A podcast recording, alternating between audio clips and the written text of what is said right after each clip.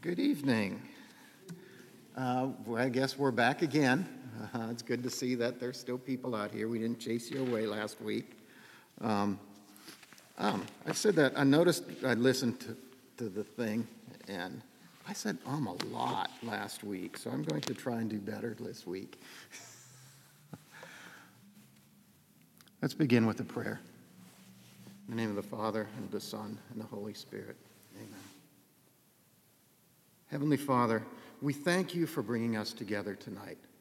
We thank you for all the blessings that you've given us, for our children, for our families, for our health, for our safety from the hurricane, or from the hurricane, from the tornado uh, this a couple weeks ago.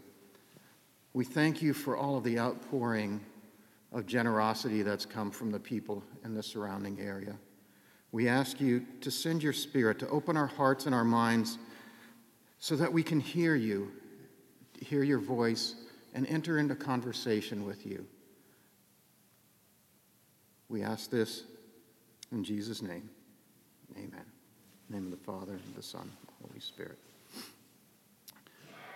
So, last week we were talking about the, the different types of prayer, and Maggie led you through a session of Lectio Divina. I don't know if any of you had the chance to do that, this, do it on your own this past week. I know some of you have. Um, if, if you haven't, give it a try. I mean, it, it's, it's, it's worth a try. This is Lent, it's a time for change, a time to grow closer to our Lord. And that's, it is a great opportunity uh, to do that. Again, it, it sometimes takes a while to to really get into it, to hear, uh, but it's, it's well worth the effort. This week, we're, we're going to talk about meditative prayer, and together we're going to participate in a directed meditation.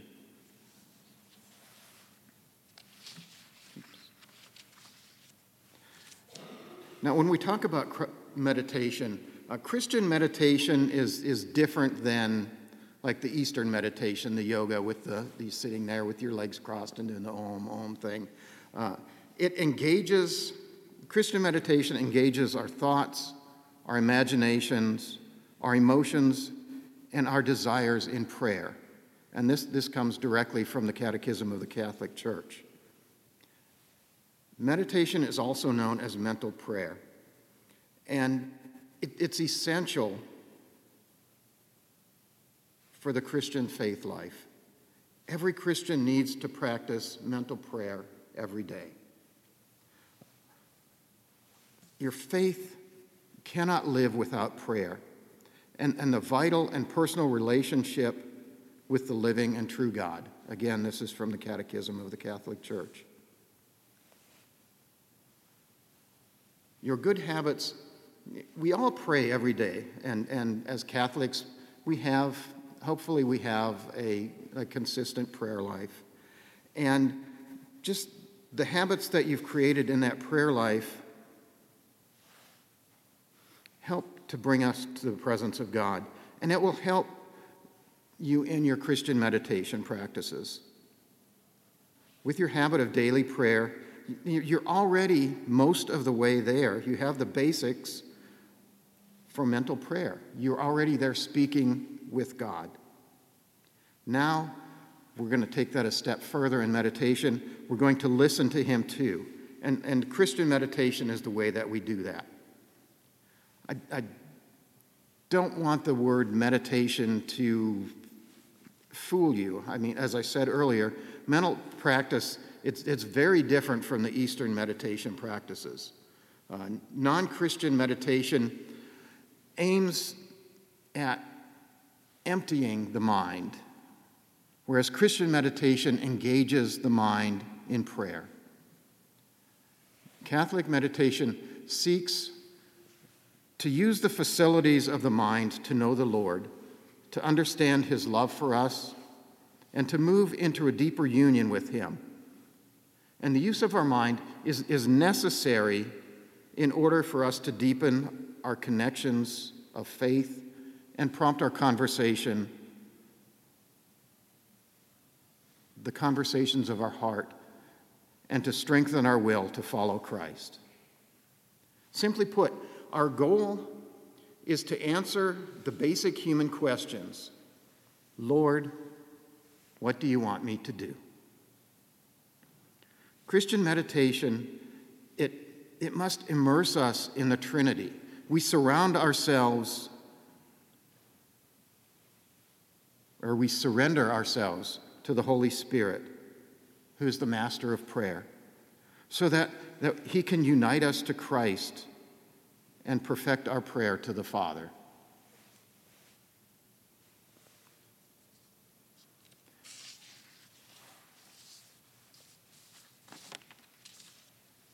Catholics,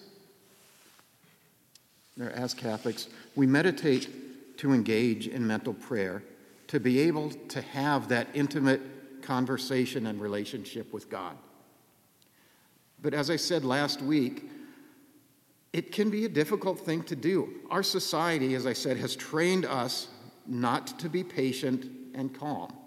It's taught us to expect instant gratification. And it, and it also teaches us that we need to be productive. We always have to be doing something. And, and sitting in prayer sometimes doesn't seem like we're doing anything. Seems like we're wasting time. But it's it's essential for our, for our spiritual life. So everything that society tra- trains us goes against the desires of our soul, which longs to enter into a personal relationship with God. It's a relationship that's written on our heart. It's on the heart of everyone, each and every one of us. St. Augustine said, you have made us for yourself, O Lord, and our heart is restless until it rests in you. To act on this desire is to cooperate with the promptings of the Holy Spirit. It, it's a gift, it's a gift of grace. God, He's love, He's the embodiment of truth. And to know God is to know what love is and to understand truth. It's, it's one of the reasons that Jesus came to us as a man in order to teach us about the Father and about his love and to teach us about the truth and about ourselves. That, that we are made in the image and the likeness of God and we are loved no matter what we've done, no matter how terrible a person that we think we are, the truth is that God loves us. And we need to listen to God and not listen to those other voices that are telling us that we're not worthy. The more that we know God, we know who He is, the, the better the relationship is that we will have with Him. And the better that we will know ourselves. Mental prayer is about growing in knowledge and admiration of God and growing in virtue. Meditation, it's a form of mental prayer involving an extended reflective thought on the presence and activity of God. It's a practice it, it was developed in the monastic tradition, you know, hundreds of years ago. And it requires a stillness of body in order for the mind to be active and fully focused on God. Christian meditation is generally understood to involve discussive reasoning, traditional. Lost my place. to involve discursive, discursive, discursive reasoning.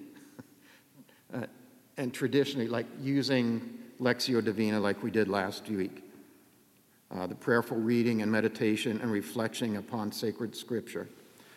The Christian, yeah, on Scripture, other classical Christian writings, um, and, and, other spiritual writings. Uh, there are three known, well known styles of meditation that have emerged. They're, they're the Benedictine, the Ignatian, and the Augustinian.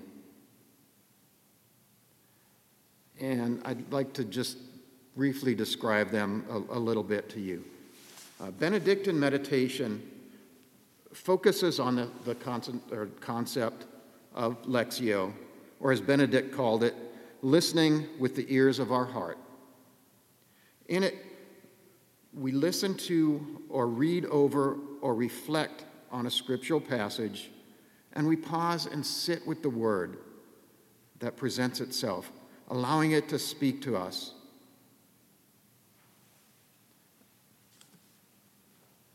To speak to one of the words of God or the works of God. It, it's, I, I, think I saw it described as ruminating with, on, on the word. You, you, it's like a cow chewing its cud. You sit there and you just chew on, on the word that you've heard, on the phrase, whatever it is that, that has engaged you, and you just think about it and reflect on it and listen to hear what God is trying to tell you. Ignatian meditation, again, is very similar to the Benedictine meditation. It involves reflecting on a passage of Scripture, especially the words or actions of a biblical character, and then imagining that you have the opportunity to have some time alone with that person in order to seek you know, further explanation of the character's words or actions. It, it allows you, you know, to think, well, what would you ask that person?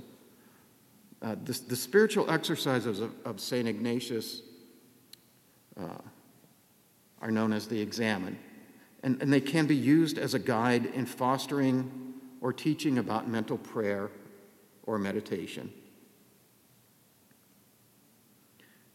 Tonight, we'll briefly experience the third form of meditation which is Augustinian meditation.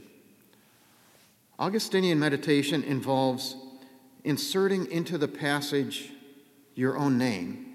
For example, where God or Jesus addresses Israel or the crowd or an individual, one places them with ourselves in order to ask what God is saying to us. Maggie will now take over the session and she'll lead us or lead you, but lead us in a guided meditation exercise.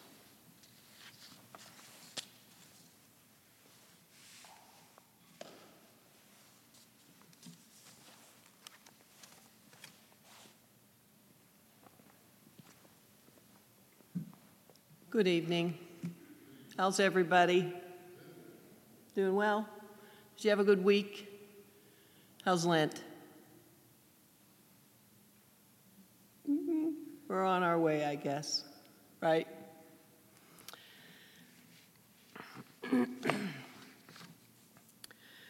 I just want to explain a little bit more in depth about meditation. I think one of the things about our Catholic faith that I enjoy the most is the depth and the breadth with and the opportunities that are offered to us. I think I was speaking with some of you last week when this was over, and I said, you know, everything is not for everyone. God speaks to each of us differently. We talked about that before. And not all forms of prayer work for everybody.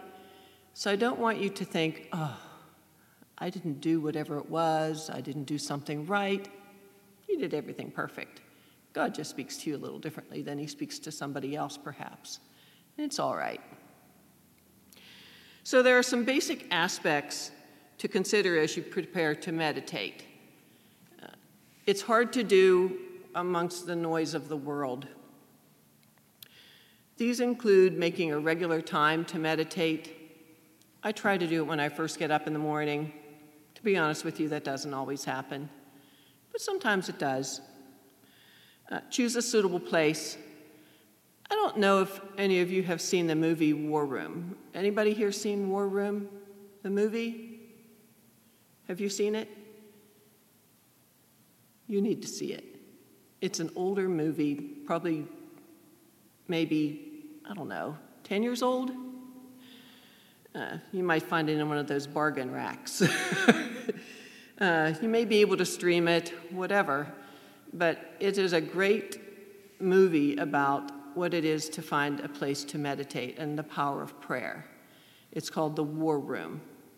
When I first saw it, I thought, oh, this is, mm. Then I watched it a little further and it was great. So when I say about choosing a suitable place, I have a war room. A lot gets accomplished in that war room for personal and for other people as well. You have to take some time to prepare your body to meditate, which is why I usually try and do it in the morning, but there might be a time for you that's better. Maybe your downtime is in the evening when the kids go to bed, or maybe it's you're a night person and it's 10 o'clock. I'm asleep by then. I can't handle that. I get up early. Uh, so we just say so you take your time to prepare your body and your mind. My mind's clearer in the morning I was up at three this morning, so I had to take a nap this evening before I came. But that seems to be when I, I get awoken, is usually about two or three in the morning. Adopt a good posture, and this sounds a little crazy, but you need to pay attention to your breathing when you're meditating. Sounds a little out there yoga ish, but it's really not.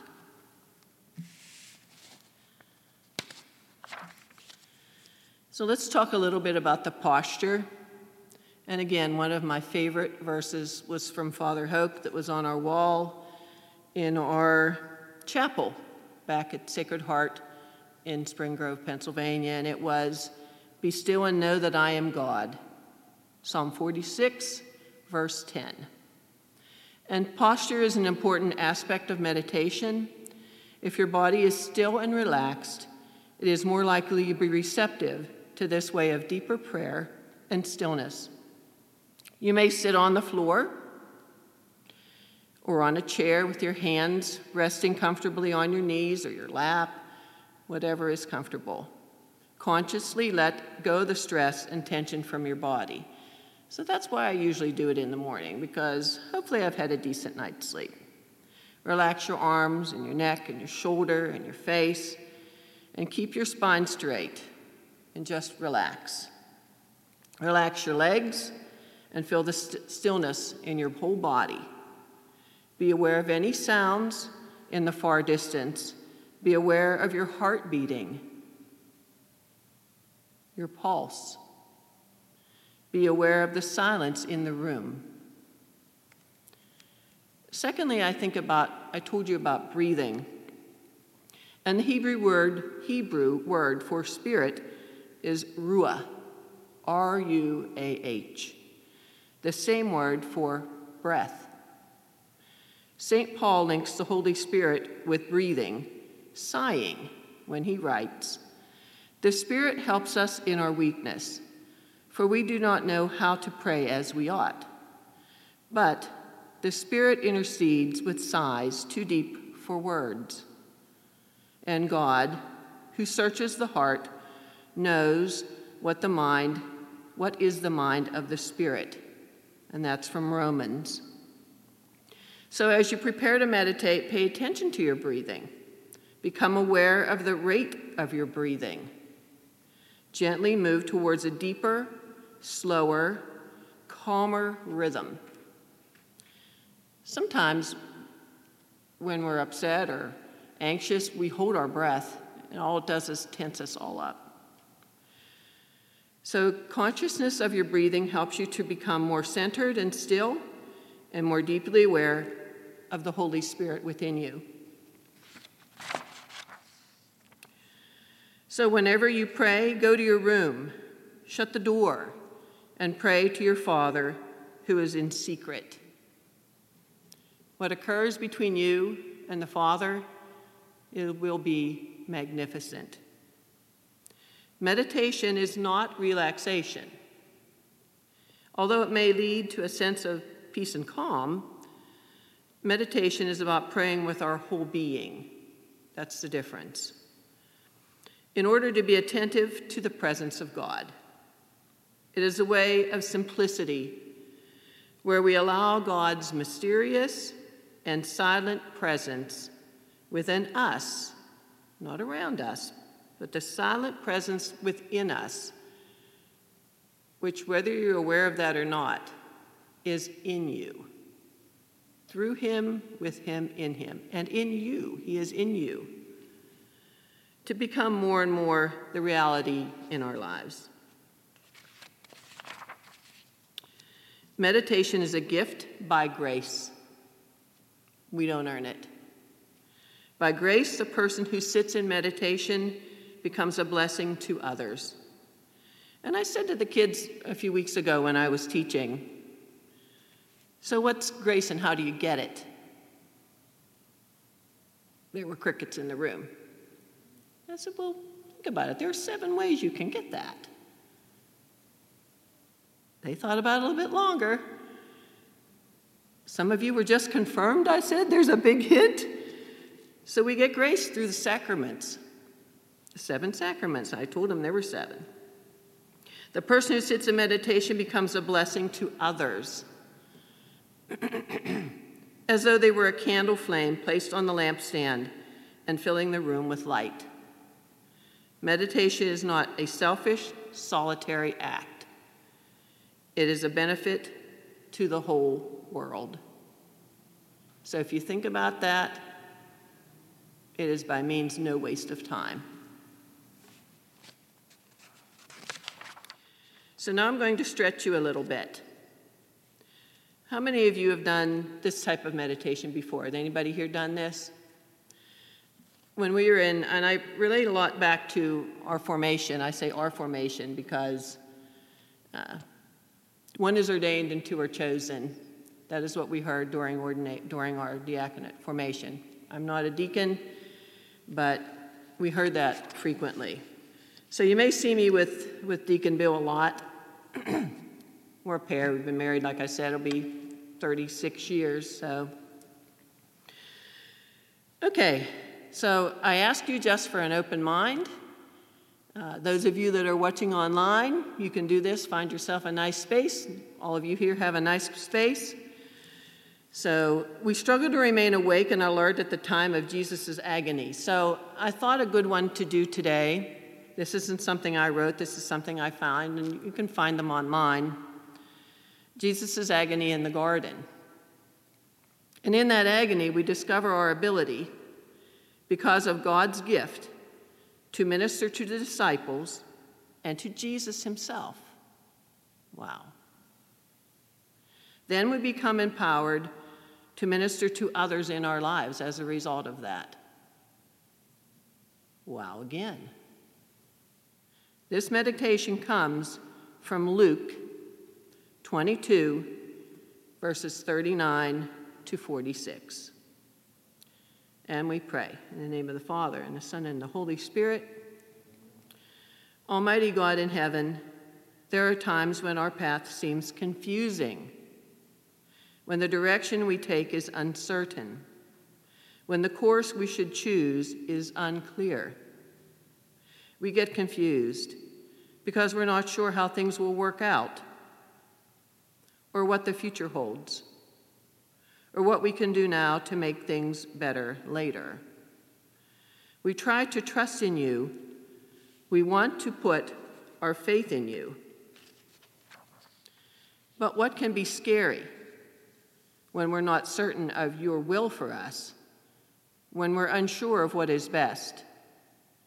So as we meditate, send us your Holy Spirit to guide us, to teach us that we might learn deeper trust, deeper faith, that we might act with greater love and greater hope. With your eyes still closed, take a slow, deep breath.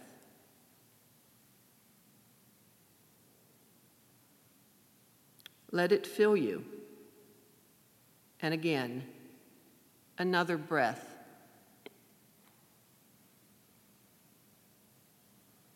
Slowly and deeply. A breath, a breath which makes you lighter and lighter.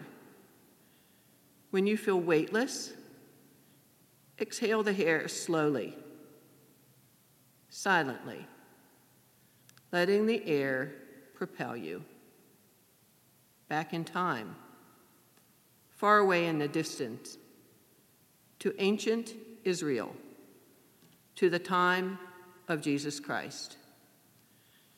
It's early evening. You find yourself on a high knoll, overlooking a valley that leads to the walled city of Jerusalem. Ahead of you, and in the bright moonlight, you can make out the city's silhouette with its towers and angled stone buildings. Squeezed together and protected by enormous wall. The night air is refreshing. A cool breeze gently twists and turns. The sky is crowded with stars, while the moon casts long shadows. It's breathtaking. But the city seems strangely quiet, almost eerie, as if something important were about to happen, something that no one is prepared for. From where you are on the knoll, you can just make out a group of travelers walking from Jerusalem in your direction on a dirt road. You can see that they will soon come to a fork in the road. When they reach it, they pause, unsure of which direction to go and one of the group motions, the rest to follow him into a garden. They move through the opening of the protective stone wall, through the gate, and into the garden.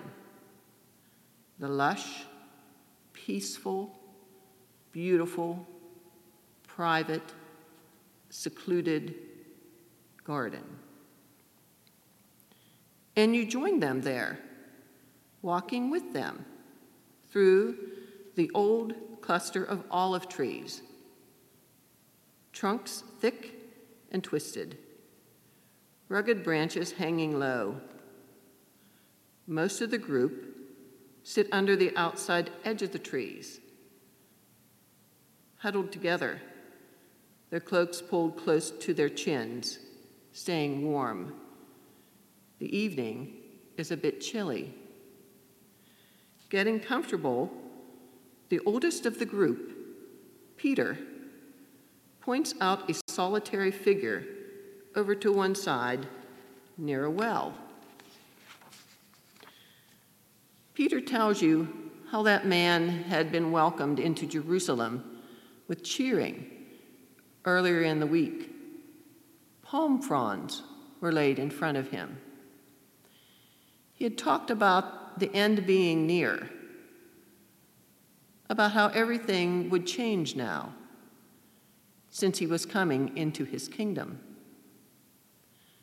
Everyone thought he meant that he would lead a fight to get rid of the Romans. But he didn't. And the mood of the people began to change.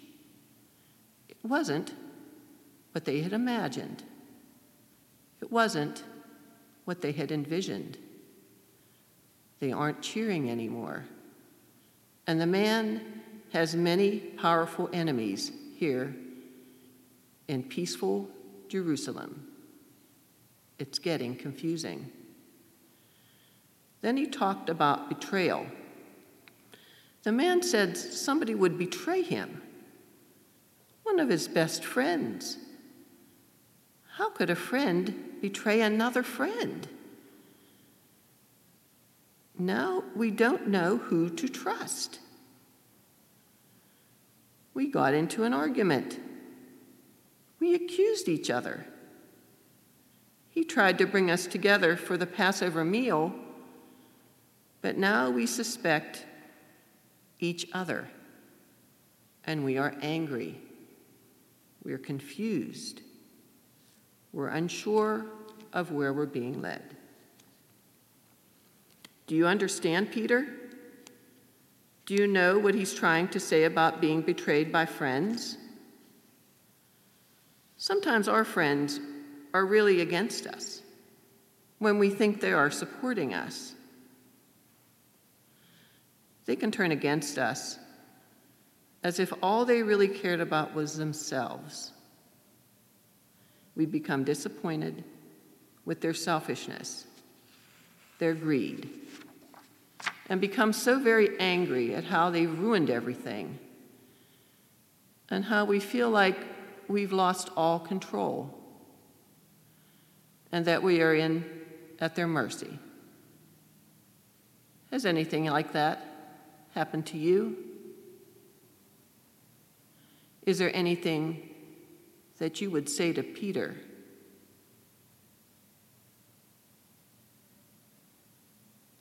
Anything you could do to comfort him? Soothe his hurt feelings? Bring him some peace. Peace.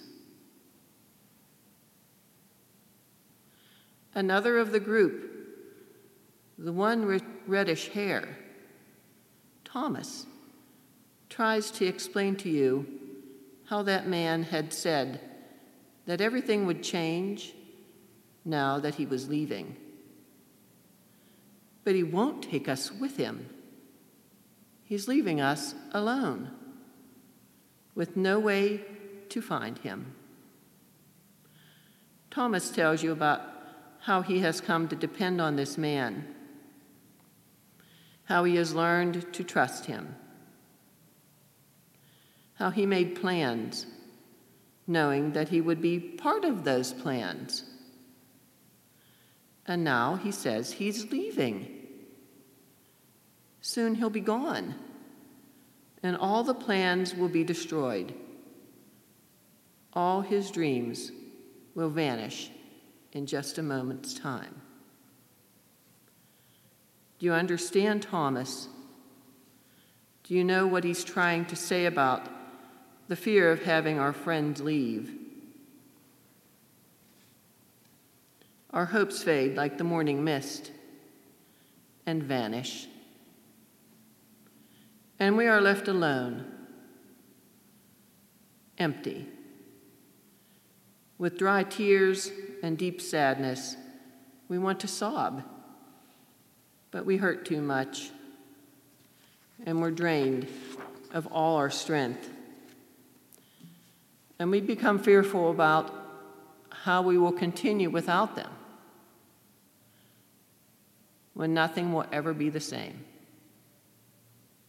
And we know we will suffer terrible loneliness when they're gone. Has that ever happened to you? Is there anything you would like to say to Thomas?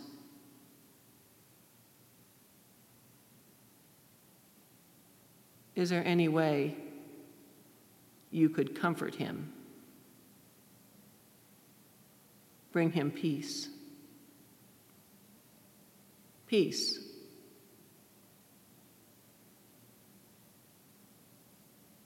And then the youngest calls out for your attention, a very young teenager. John waves you over to him. And he begins to tell you how he wanted to help the situation because he had insights and he knew what to do. But nobody would listen. Nobody would pay attention to him. They just ignored him because he was the youngest. They thought he didn't know anything. They took him for granted, even though he was the only one that really understood. Nobody would give him credit or acknowledge him. And John, with great frustration, suddenly crosses his arms over his chest, as if closing himself off, as if protecting himself from more hurt from being ignored. Can you understand John? Do you know what he's trying to say about being ignored or not having your opinions respected? Think about how you feel when people won't accept your knowledge or experience, and you become very frustrated. And they treat you as if you are insignificant. A strong word. Saying that you'll know better when you get older. And until then, they continue to treat you as if you were invisible. Or maybe they pretend that they're just listening or agreeing. But all they, all the time, they're just trying to pacify you because they think you have the right answer. They have the right answer in spite of you. And you want to tell them how ignorant they are. But it wouldn't matter because they surely wouldn't listen to that either. Has anything like that ever happened to you? Is there anything you would say to John?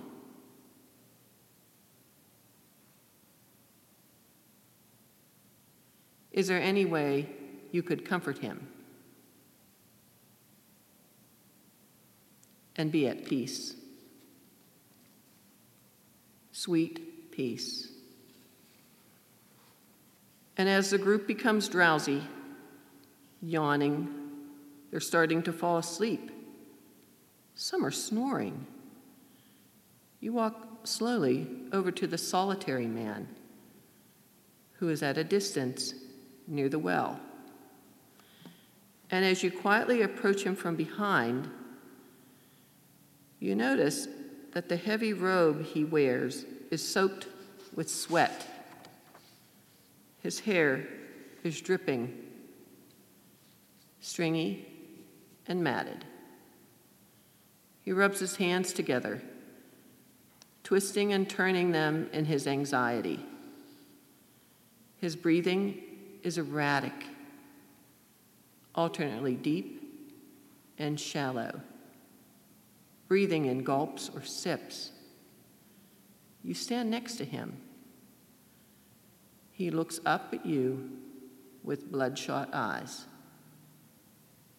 Skin shining in the moonlight.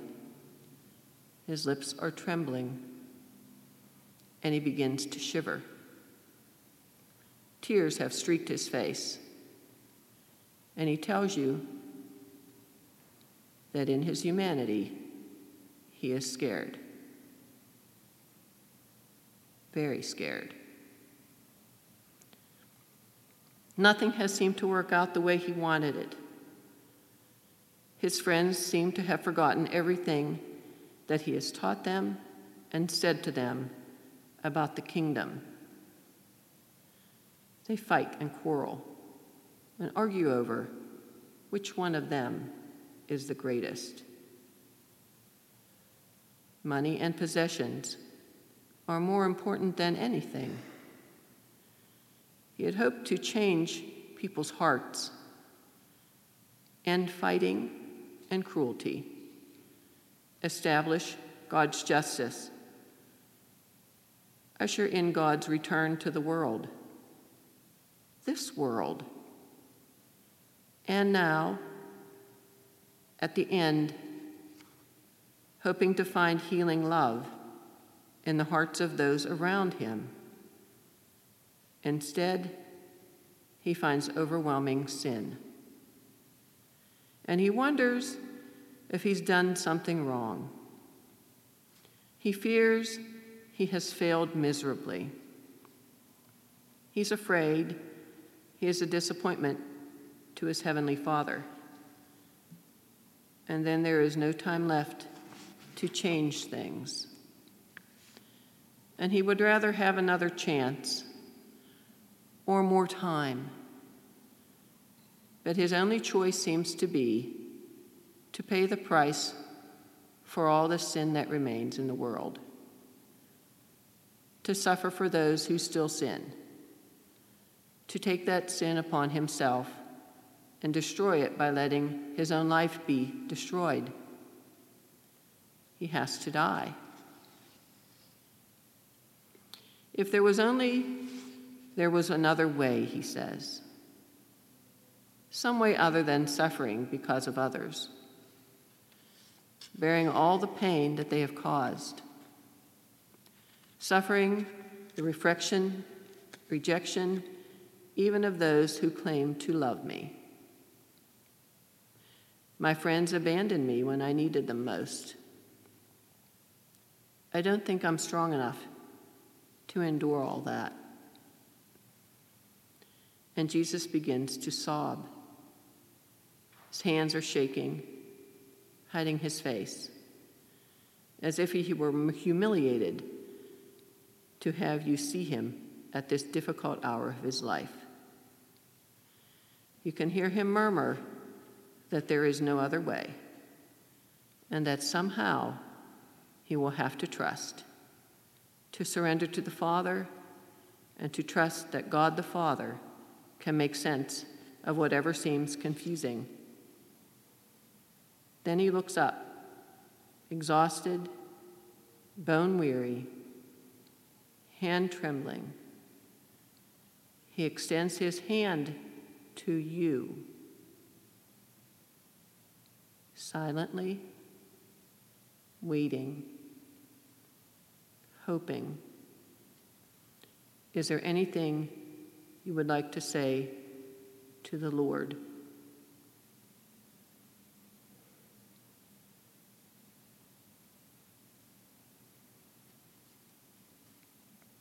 Is there anything you can do for Him?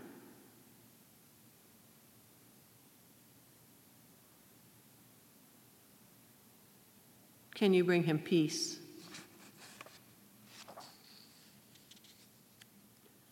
Know that you'll have to let go. You'll have to let Jesus continue on his own to fulfill the mystery of his earthly life as the Father has led him. Alone. But know that he continues on with the gift of your spirit, your caring and concern. Know that you have had an incredible ability to comfort others, to give people strength because of what you have endured yourself. Bring that gift of caring for others with you. And with stillness in your heart, return back to here. Leave the garden at the Mount of Olives. Turn with one more glance back at our Savior. And return here, knowing that you are never alone, knowing that you're with others, others who have the same ability able to offer you the kind of caring and support that you need from them. And be at peace. Slowly wiggle your fingers, your toes.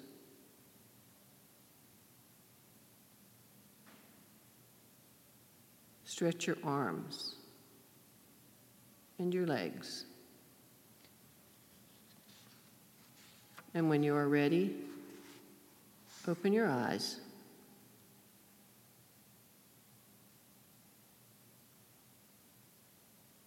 And thank God for the time we've spent with Him.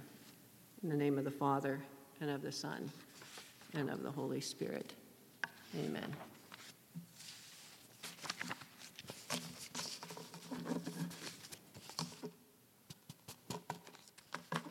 How we do? It's a beautiful meditation, isn't it? You can take any, there's lots of these online. You can pull them. I pulled this one from online. I just thought it was great for this time. And uh, hopefully, you have a, it's deepened your relationship with Christ and the knowledge of who you are with Him. That's our goal. My husband and I talk about lots of things, and church being a lot of them. we just, the only thing we want to do is to deepen your relationship with Christ. Because there you will find happiness, peace, and joy. And I can only say that the outpouring of love that has been given to us in time of need since we've come here from Pennsylvania to Oklahoma, I can't even put words to it from things that have happened to us recently to the welcome that we received when we came here. So I know it's in you because we feel it. You're the light that I referred to at the beginning of the reading. So God be with you and have a beautiful week until we meet again. It's two weeks. And don't forget, we're going to offer a course on metanoia change. That's out at Queen of All Saints after Lent, because hopefully there'll be some changes that you have made in Lent. And we don't want to give up chocolate and then start over again with the same habits that we had before. So we want to grow in virtue during Lent, and you want to maintain those virtues afterward. So this program, Metanoia, if you want to look it up, um, it's from uh, the Wild Goose is the name of the website if you'd like to look it up. It's uh, Pivonka, Dave Pivonka. He's the president of Steubenville out in Ohio at the college. But prior to doing that, he led, and there's also uh, the Wild Goose TV programs that you can watch as well. They're very, very powerful. He's very spirit led priest. We just saw him yeah. at the men's conference. If you went to the men's conference, he spoke. I think you were, you didn't get to go he was at the men's conference, so we got to see him again and we shook his hand and said, Hey, we remember you from. He came to a, believe it or not, a Catholic tent revival in Virginia, and we were there, and it was powerful. So kind of got us hooked on him a little bit, but um, very powerful uh, video series and a chance for discussion. I don't think that enough people enough Catholic adults get a chance to have discussions with each other. And we learn things from each other and how much we grow from each other's feelings and experiences and thoughts. Because I'm anxious to hear your thoughts as much as you hopefully like to hear ours. There are things that you know that are going to change my life and his life. And we need to know those because we're together in this journey. So thank you for your attention. I hope that you had a, a refreshing meditation and have a beautiful two weeks. We're off next week. So the next class that we'll teach is on, uh, what was it? Liturgy of the Hours. Liturgy of the Hours. So I don't know how many of you have participated in that before, but again, it was something that we've encountered, and it, it's a back and forth type of prayer. That's the official prayer of the church that's prayed continuously. So we'll join in the uh, rest of the church uh, during that time next week as we pray the liturgy of the hours together with it's, it's a continual prayer of the church. It happens all day long every moment of every day. So it's, it's a beautiful practice. So um, i ordered something that's really cool that was put out by ascension press and i hope we get it in time. So you say your prayers that we get those materials in time. If not whew, okay. So have a blessed week. Okay. the Lord be with you. May Almighty God bless you. In the name of the Father, and of the Son, and the Holy Spirit. Amen. Go in peace. Thanks be to God.